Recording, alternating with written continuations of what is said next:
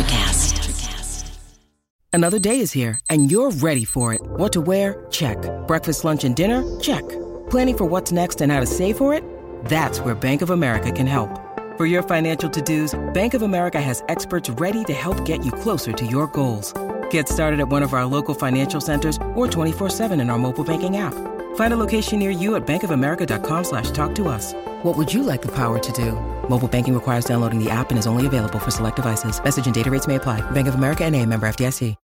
When you need mealtime inspiration, it's worth shopping Kroger, where you'll find over thirty thousand mouthwatering choices that excite your inner foodie. And no matter what tasty choice you make, you'll enjoy our everyday low prices, plus extra ways to save, like digital coupons worth over six hundred dollars each week. You can also save up to one dollar off per gallon at the pump with fuel points. More savings and more inspiring flavors make shopping Kroger worth it every time. Kroger, fresh for everyone. Fuel restrictions apply. Hold on to your butts. We are changing the course of history as we see it. That is what Wesley demands.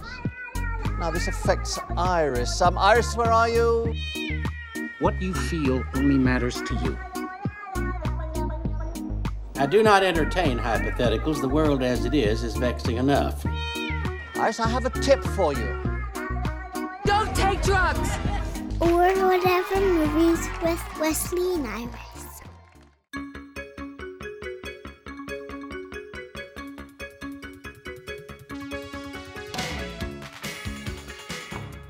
What up and welcome to Or Whatever Movies. I'm your co-host Iris and I'm here with my older brother. Wesley? Wesley? Doing his best sloth impression. For today, we are reviewing a movie from nineteen eighty-five. How dare some people not call this a classic? The Goonies. This is definitely a classic. I wonder if I watched this movie now, if this was a twenty twenty-one movie, would I be like, this is ridiculous? Every single twenty twenty-one tween movie aspires to be Goonies. Right. But if the Goonies intact like it is, you know, not accounting for the dating and stuff, how dated it is, if this movie showed up today, I mean, because that baby in the woo loved it. How is the Goonies dated? Other than Corey Feldman. I mean, like the cars, I guess the clothes a little bit. Like we all know Sean Astin, but Sean Astin looks impossibly young in this movie. And these were the glory days for Corey Feldman. Yeah. Now, this predates uh, Stand By Me. Uh-huh. And so he's all fresh-faced and little kitty and kind of overacty-y. He's Mouth. He's meant to overact. He's a He's a big personality. He is. And he has some of the best insults. Like how many different names they call each other in this movie. A lot. And it, it lends to the realness, the realness of kids being kids in a completely different movie than Stand By Me, obviously. There were a bunch of fat jokes in this movie. Like Chunk was relentlessly beset upon by everyone, kind of, right? Yeah, I mean, sometimes to great utility. Mouth uses him to break down the restaurant door. And at the same time, it furthers the plot because him being him smelling ice cream through a sealed, lined freezer door, an insulated freezer door, leads to the discovery of the dead body. What struck me this time around, watching it critically, was how innocently these kids set upon their adventure or how innocently they view it. Like, yeah, I think that Mikey's really compelled by this possibility and potential of rich stuff. But really, he just wants to have fun. Like, when he and Data are, like, skipping to the restaurant, they're not, like, hell-bent on finding Willie's treasure. Like, ninety percent of this is them having fun in their last day in Astoria. Maybe the reason this strikes a chord is that I like the realness of at least embarking on this adventure. It leads them into some pretty surreal places. But I like the idea of we're at home and we're trying to think of how to save the Goondocks. Let's check the attic where Dad might have left some untold rich stuff lying around. That could totally save. Like any place that's dark and musty and cobwebby is an archaeological expedition for them. Like, why would there be rich stuff in the attic? I guess because his dad worked for the museum. Exactly. And I and I, that was kind of like over my head or like not even like a concern when I watched this a hundred times before. Right. This is the leftover stuff that wasn't curated, wasn't selected for showcasing in the Astoria, the history of Astoria Museum. But was the impetus to go up into the attic to find money, to find rich yeah, stuff? Yeah, they literally jumped up and went, rich stuff, rich stuff, and climbed up there. It was kind of weird how on board Brand was. Like, Brand was all into it. But for the rest of the, the movie, he's just trying to... I don't know. I guess, is Brand afraid of his mom? Everybody's afraid of their mom. These were the stakes. Their biggest fear was getting caught and getting grounded. Until, of course, the Fratellis come along. The Fratellis. What exactly is their business? They don't, they're not looking for treasure, right? No, they're olive oil smugglers or something. Well, I, I don't know that they have a plan once they're all back together, because obviously the brother is in jail and they got to get the brother out, and they have a plan for that. I don't know how that plan was communicated, but it seemed like it wasn't meant to be a clean getaway. It seems like that car chase was always in the cards. Trust your mama, boys. Right? And they probably coincided it with the beach truck race. I don't know. I don't know what their business, it was general criminality, right? I guess so. They they were just the means to introducing sloth. So do you figure that ice cream was meant to last throughout the off season? In the deep freeze, I guess. Did you know that your apples are like years old? My apples? Yeah.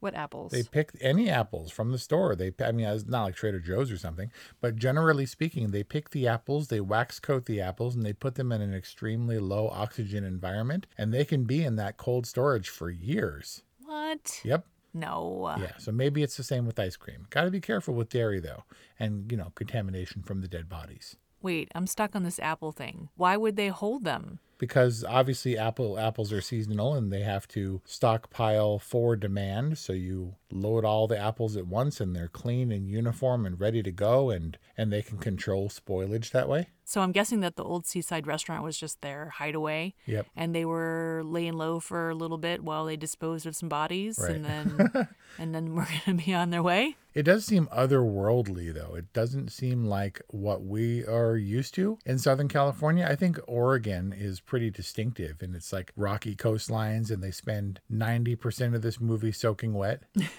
I, I, I mean, I remember going on these adventures when I was a little kid. I remember, and they were they mostly involved water, so that I wonder if they were Goonies informed. But I remember at night going outside and hosing down all the trees that were arching over our walkway up to the front door, and then I would like creep out of the door in the dark through this like drippy cavern of trees and, and wet ground and like creep around and stuff. I remember breaking into people's garages and stuff. We'd like climb through people's windows and poke around through their stuff and find costume jewelry and be like, oh my God, we're going to sell this and we're going to be rich. Uh... Obviously, this has got Steven Spielberg written all over it.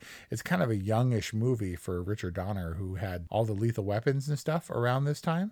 And this was like his kid adventure. And by all accounts, he wasn't a super huge fan of kids. What does that mean? I don't know. He just, he said that these, he said he loves them. He said they were all wonderful, but they would not shut up and they were just too much. There's a story when you ask Steven Spielberg about his favorite Goonies experience, it's having Richard Donner say two more weeks and I'm out of here. I'm going to my vacation home. Get away from these kids. They're, they're killing me. It's just too much.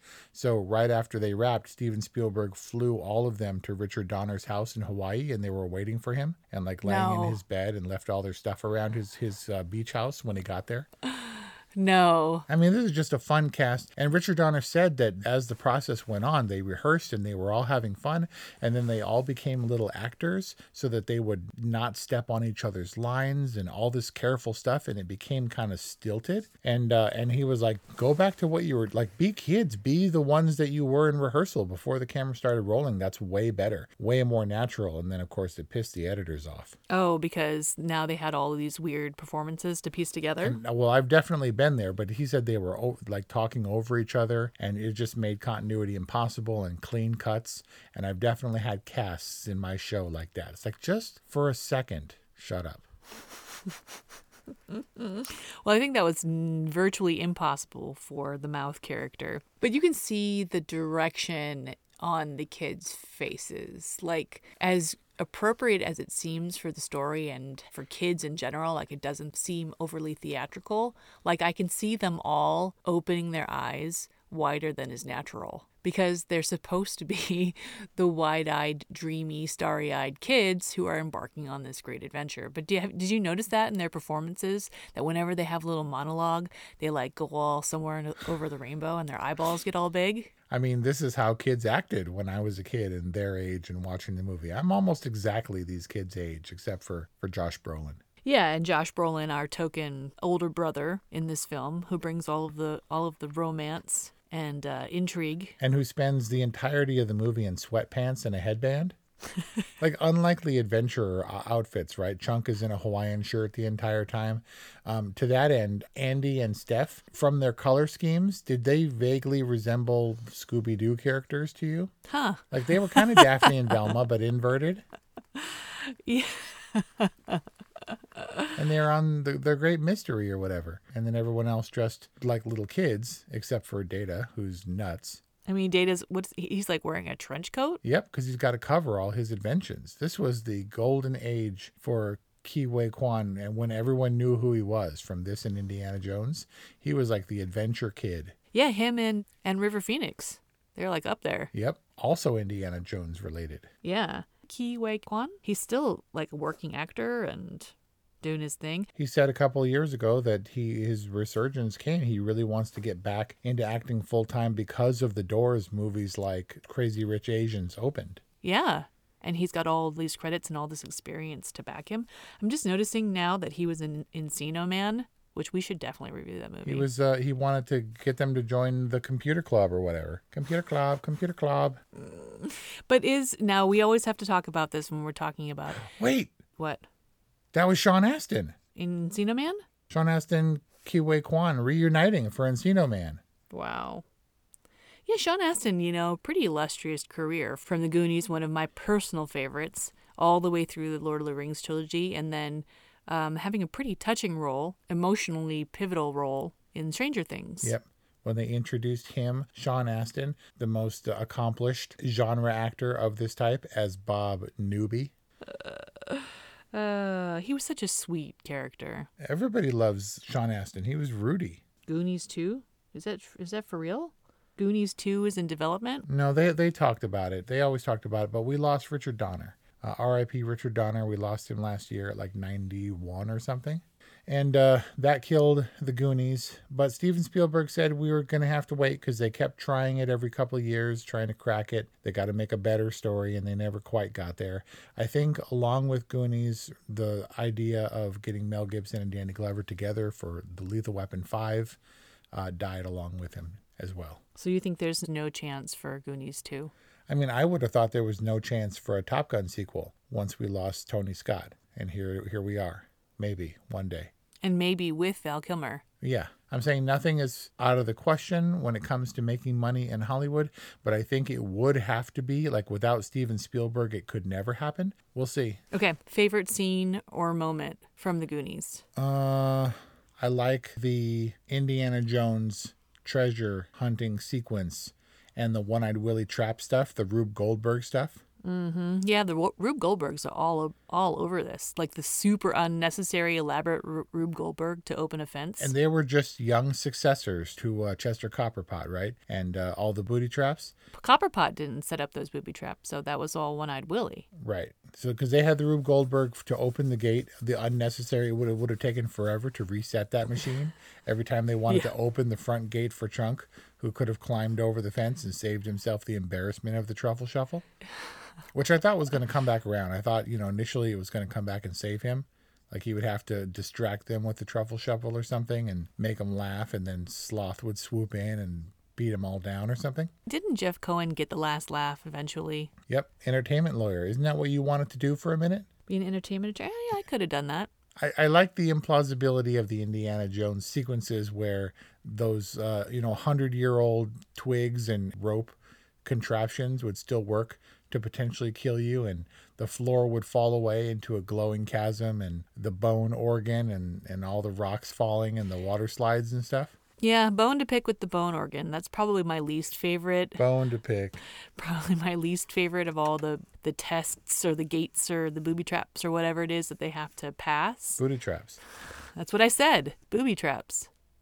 That one was pro- that's probably my least favorite. And maybe it's because so-and-so is all flustered and, like, you know, is forgetting her piano lesson teaching and stuff. But, like, that seemed like the least plausible, silliest test. There was a lot. I mean, they weren't like, but realism. No one, no one, there was no realism consultant on the Goonies. I don't know. Some of it was dumb. In particular, the weird, like, rattling of the pipes and how the pipes change the town and, like, how Sloth pushes up the pipe and causes a car wreck, apparently, where the response yeah. time for the police was immediate. It's like, like crash. Wah!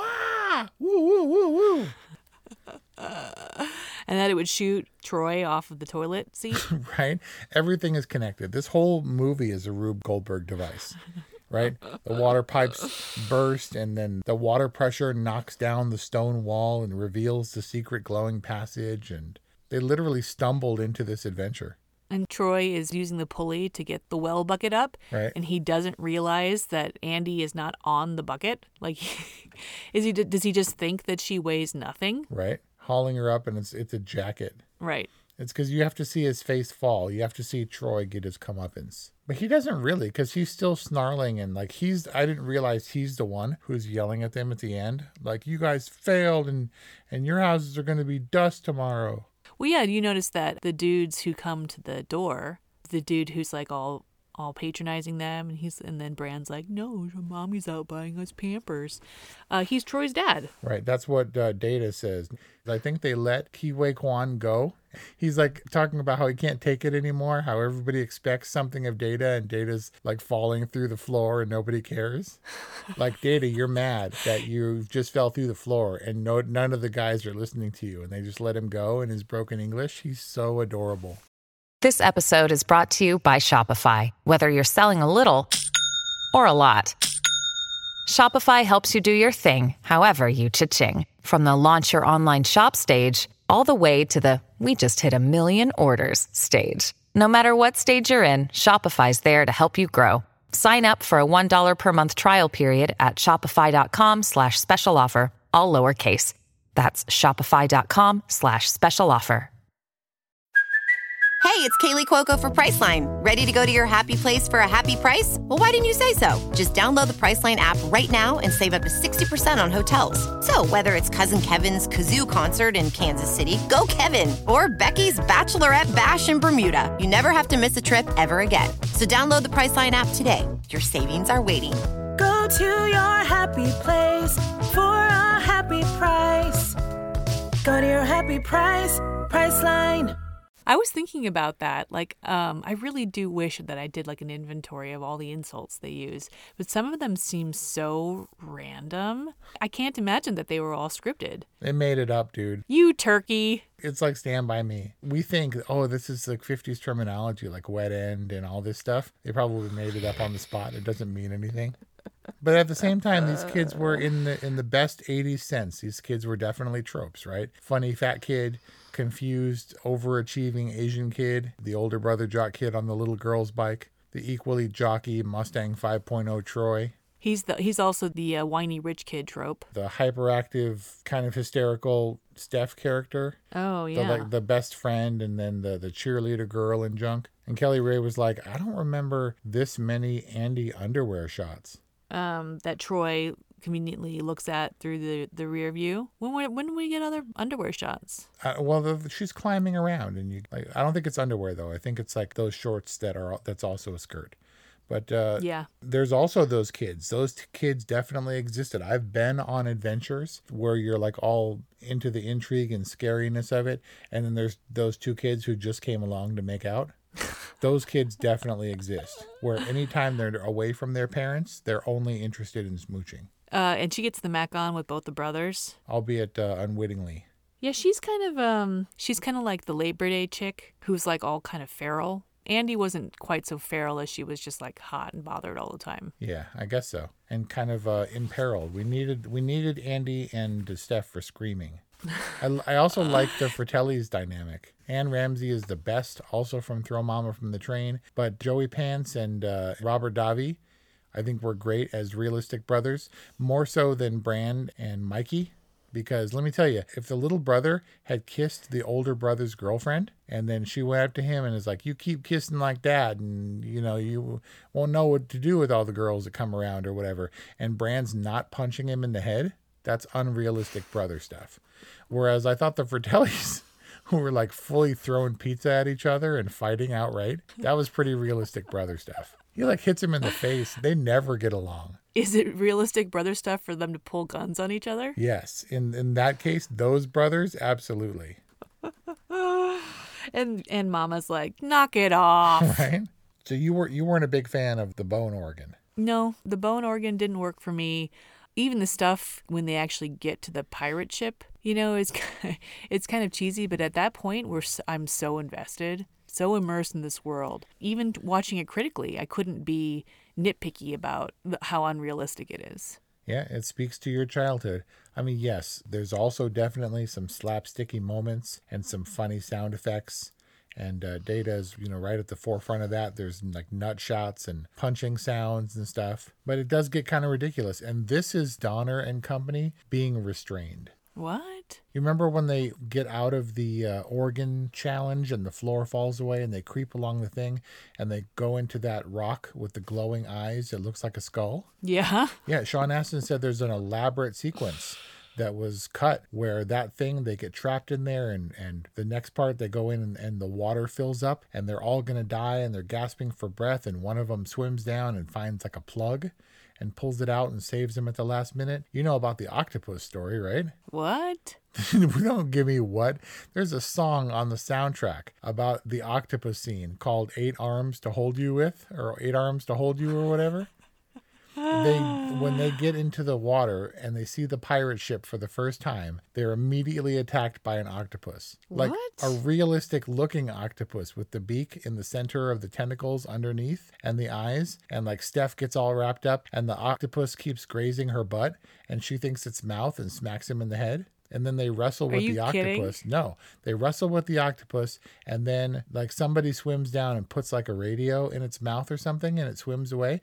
And it looked so terrible. They cut it. And it's maybe their, their greatest moment of restraint in this film, in an already fantastic and ridiculous film. They at least had the sense to cut out that moment, but it still remains when, uh, when they get out of there and Data's like the, and the giant octopus was so scary. And the news reporter's like, giant octopus?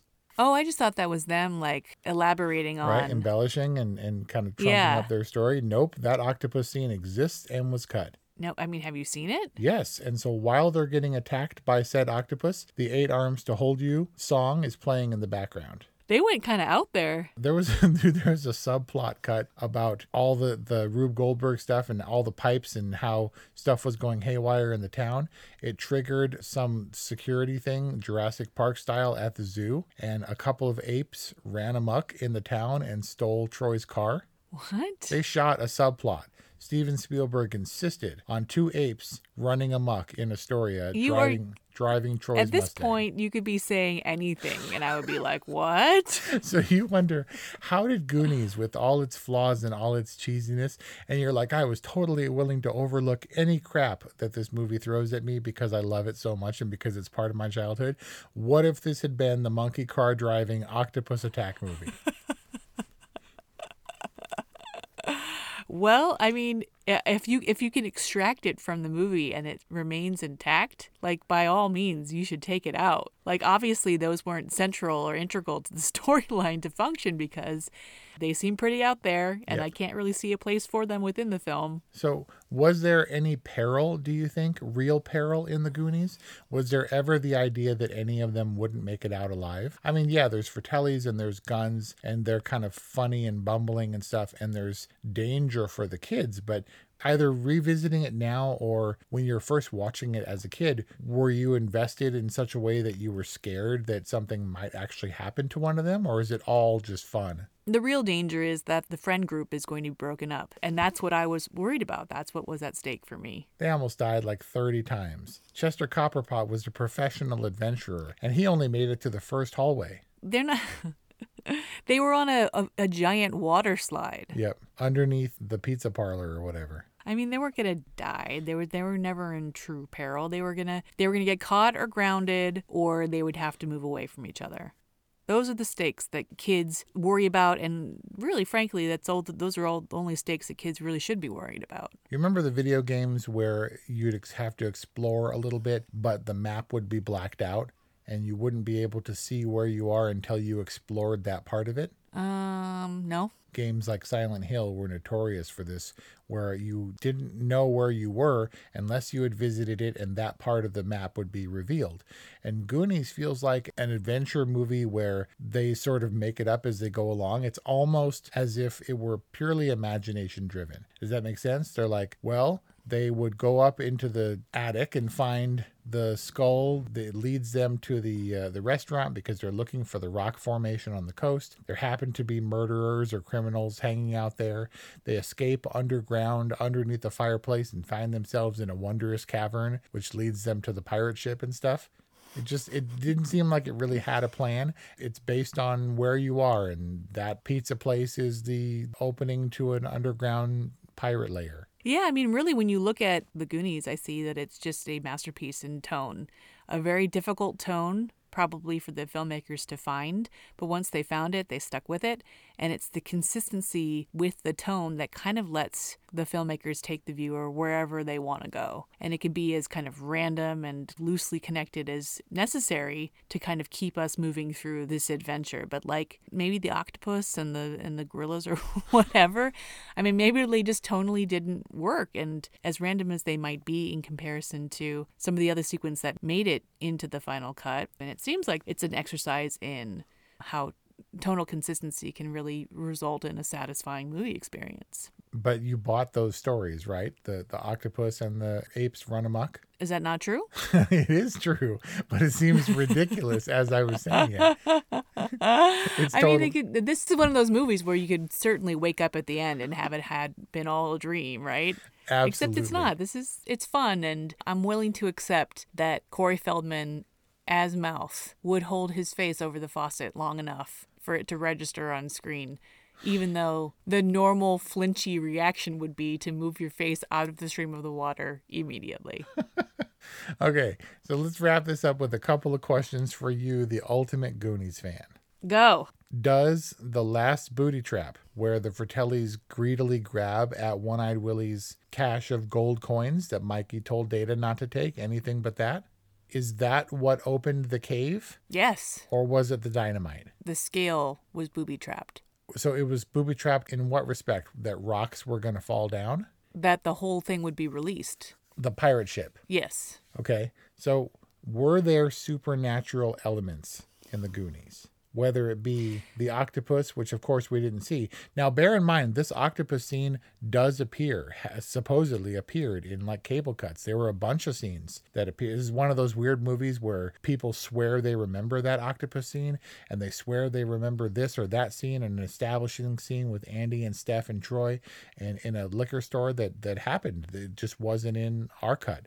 Different versions, slightly different versions. I'd like to see those. I mean, you can. Everything is available online. Supernatural, no, and especially not in the Pirates of the Caribbean sense of the term. So then how did the pirate ship sail away? It was in that cave, and once the cave was opened up, the cur- the currents carried it out. They weren't like ghost pirates, like, manning the ship, if that's what you're asking. Well, I'm saying it sailed away, and we just read In the Heart of the Sea, and apparently sailing a ship that size requires a lot of manpower. Not in the gusty gales of the Oregon Astoria coast. If we are ever to revisit the Gooniverse, I will fastidiously reject any supernatural elements. I mean, it seemed like those pirates died from starvation because they couldn't feed themselves after the labor of setting up all those traps. How does that explain, like, the daggers in the eyeballs and stuff? I don't know. Is there any world, like, because you're you have kids now, is there any world where if you were Chunk's mom, Sloth would come to live with you now? I mean, it's a little bit different than bringing home a pet. You got to be careful with that, man. He's a human being. Oh, that, that's... I know, a, that's what I'm saying. But, it, like, you can bring home, like, a, hey, I found this cat. But, like, you can't be like, I, I, I found this person, and can we adopt him? There's, like, legal issues and stuff to consider. All right. I mean, I don't know. I, I feel like Chunk and Sloth found something very special in each other. And that the, as a parent, I would do whatever I could to maintain that connection for the both of them. He had loyal friends, man. Chunk had it going on. Yeah, and Chunk, you know, found they were kindred spirits in a sense. Okay, last question. As a kid, if you take yourself back, were you scared of Sloth? Oh, yeah. I mean, it's hard to I rem- I don't feel any fear or even like revulsion or anything. But when I was a kid, heck yeah. When he was walking down that hallway, I'm pretty sure those were bear sounds. And when he gets all excited and then Chunk starts bouncing. And they're both yelling. In the chair, and they're both yelling for completely different reasons. He's pretty uh, scary, man. Definitely elements, scary elements for the youngest kids. But then you get caught up in the adventure, and I think that's the beauty of Goonies. It's just, it's an unrestrained, if I were making this movie, because, you know, we've often faulted Steven Spielberg for being cheesy or being too fairy tale-ish. But this, uh, him, him as a producer, and Richard Donner, who I think would have been an unlikely candidate. He directed Superman, but was otherwise sort of remembered for the Lethal Weapon movies. Uh, he seems like an unlikely character to direct as an older dude, a bunch of little kids. There's a lot of opportunity to not get that tone right, to really mishandle it. And I think they're going all in in a fantastical sense that Steven Spielberg would use to lesser uh, effectiveness in Hook about five years later. Like you said, tonally, I think this is a really solid movie for kids. Goonies is the realest fantasy movie ever. Hey, you guys. That's my Goonies call for, and your rating is? It depends. This is probably trading purely on nostalgia because I'm not, again, I'm not sure how I would react to this movie as an adult, but I find joy in watching it. And so like Stand By Me, I would give Goonies a totally rating. It's one that I revisit yes. often, just not top to bottom, because any part of it brings back the fun and joy of being their age and, and seeking out adventure. Yes. A totally from Wes, a good from Iris. I cannot wait to share this movie with Paloma. Now, granted, I probably watched it when I was her age, when I was five, if not before. I might have watched this when I was four. Um, I don't think she's quite ready, but I can't wait to share it with her. There's some wiener, but... Uh, what do you mean wiener? But Statue of David is a work of art, so it's like artful wiener. That's my mom's favorite part. Yep, and lots of swearing. Yeah, kind of. I don't know where she got it, but she now, like, regularly says, dang it. Dang it, that's totally from you. Anyway, I was gonna I was gonna peacefully protest if you had given Goonies anything less than totally. So that's a totally from Wes, a good from Iris. That's our review on Goonies, Goonies, Goonies, The Goonies from nineteen eighty-five, available now on H B O Max. Let us know what you think. eight one eight, eight three five, zero four seven three or whatevermovies at gmail dot com. Thank you for your support and for listening. We'll see you next time.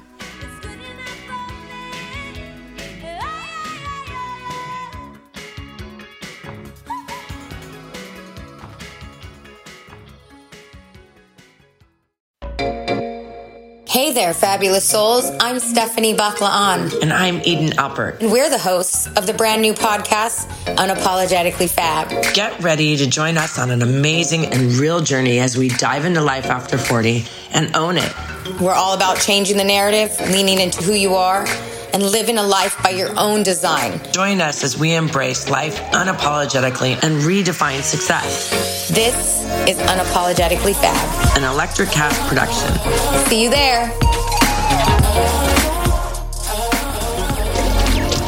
Electric Cast. Welcome to Sarah Talk Solutions. Ladies and gentlemen, you've tuned into a bit of a different type of show.